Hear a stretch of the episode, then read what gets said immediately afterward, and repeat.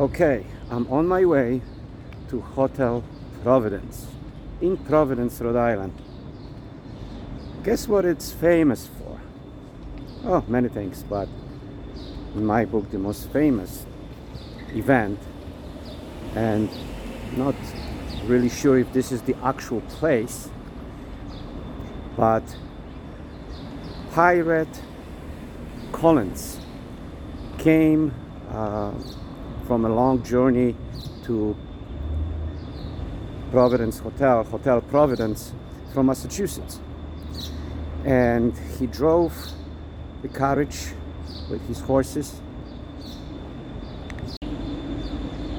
So he came with his horse and carriage from the long journey from Massachusetts right in front of the Hotel, hotel Providence.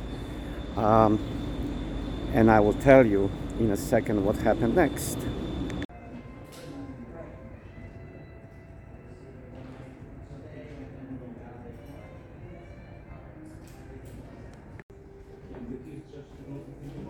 So I'm standing here in front of Hotel Providence where Pirate Collins arrived uh, from Massachusetts with heavy load of treasure chest. And he prepaid for 30 days, looked like pirate, walked like pirate, and what happened next is very, very interesting. Are you enjoying the program so far? Then if you have not already, click subscribe so you won't miss any new vital information. As the stranger pulled in front of the Hotel Providence, he stepped down and after making certain that horses were not badly shafted from the long journey from Massachusetts, he entered the hotel requesting a second floor room overlooking the street. The newcomer paid for 30 days in advance and signed his name in the register as Peter Gifford. The clerk couldn't help noticing the pistols and his pirate look.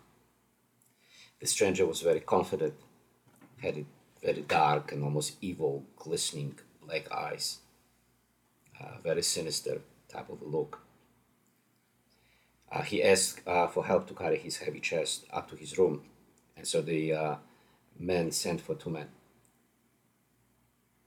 The two uh, laborers came a few minutes later and uh, started carrying a heavy, large wooden chest upstairs to his room. Names of these men were James Blake and Bernard Starkey. So, with great difficulty, they wrestled the chest from the wagon and dragged it upstairs, pausing every few steps. And one of them asked why the chest is so heavy. And he was given an answer that this is none of his concern, and that the sooner they delivered it to his quarter, the better. So, for the next several minutes, the men struggled step by step with the chest until they finally got it to the second floor and they dragged it into Gifford's room. He gave each man silver coin and dismissed them. But before leaving, Blake asked again what was in the chest, but uh, Gifford just shushed them out without answering. Then he took the wagon to the nearby livery where he arranged for care and storage for his horses. The silver coins that Blake and Starkey earned was the only coins they have seen for over a week, so they decided to spend uh, that evening in a nearby tavern, enjoying the local ale. And so this they discussed uh, the stranger and what was in the chest. Two men agreed that, judging by the heavy weight and the sound made by the contents, it was certainly it was certain that the treasure con- contains coins. And after a long discussion, they decided to break into uh, Gifford's room and see for themselves what was inside of the chest. They noticed that Gifford had a certain routine and left his room around dawn.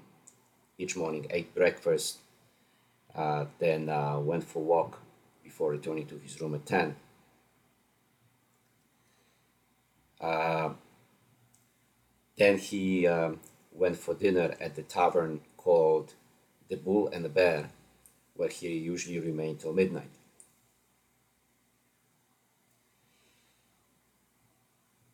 And one night, actually, it was an evening while Gifford was uh, eating his dinner in the tavern, A large man approached him with a uh, angry red face, pointing finger at him, and said in loud voice that he was a Peter Collins, the notorious pirate, uh, uh, who he has attacked the ship on on which the uh, the stranger was on. The, the large man who was accusing him, his name was McGinty. And he said the Collins attacked, he was a sailor on the ship. He said the Collins attacked the ship, tortured and killed everyone. And he uh, uh, hanged McGinty of the yard arm. But somehow, after he was cut from the uh, cut down and thrown to the sea, he was able to survive. And after the pirates sailed away, he was uh, able to reach the shore after three days, where he eventually was rescued by the British trading vessel. So while he was accused, Gifford was sitting quietly at the table, at the table, uh, listening to the uh, stranger tirade, stranger's tirade, and all of a sudden McGinty uh, stopped closer to Gifford and pointing at him told him he was going to kill him with his bare hands. Gifford uh, stood up, took his two pistols, and shot the man right in the chest. The holes were about inch from inch apart in the center of his chest. After that, Gifford returned calmly to his to finish his dinner. Blake and Starkey decided to make a move and break into Gifford's room. They decided to create diversion and create local fire. While the clerk from the hotel ran out to see what was going on, they entered the hotel room and went to Gifford's room, broke into his room and opened the treasure chest, and sure enough, there were hundreds, maybe thousands of gold coins.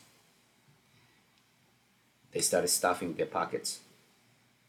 And when they were done, they got up and turned to leave when they saw Gifford standing right there with pistols pointing at them. He ordered them to uh, put the coins back in the chest and get out. Get out of town or he would kill them. The two men were found dead. Gifford, in the meantime, packed up, left the hotel, went to Warwick, where he purchased uh, a house. He would come back to Providence and only for supplies and books and stayed a short while. That was going on for about a year until um, a local naval officer spotted Gifford in Providence and recognized him as uh, Peter Collins a pirate who was wanted for a variety of crimes murder, kidnapping, robbery, and piracy.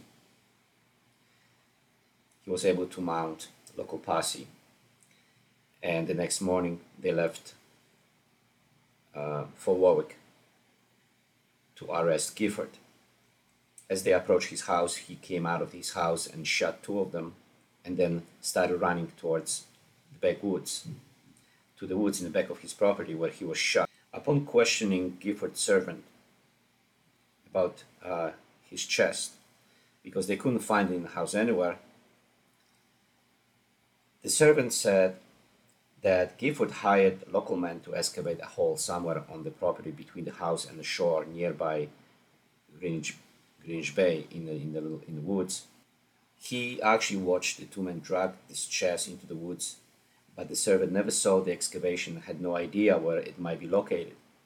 The two men that were helped to bury the, the treasure chest were found dead one week. They were both shot in the head. They searched the woods, but they couldn't find the excavation. One year went by, and so most likely the site was probably grown over with vegetation. As far as we know, the treasure has never been found, and the contents is believed to be gold coins estimated to be worth many millions of dollars. So we are here on the site uh, in Oakland Beach. This is one of the possible location that is describing between the property and East Greenwich Bay that the, tres- the big uh, ch- uh, treasure chest is buried.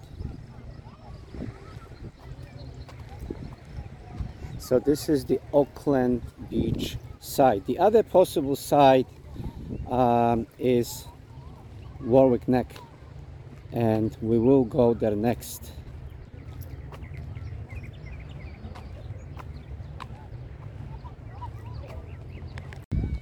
This is still the side of Oakland Beach. Just showing you the possibilities for this possible, uh, for this chest location.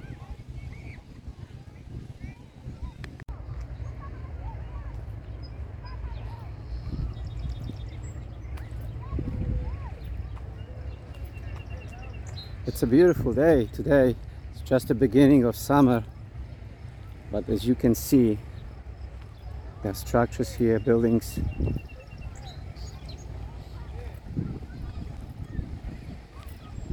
It could be this particular area. It is possible. But now I'm going to the other side of Warwick that has access from the residential side to East Greenwich Bay. So we're gonna explore that. I'll see you there.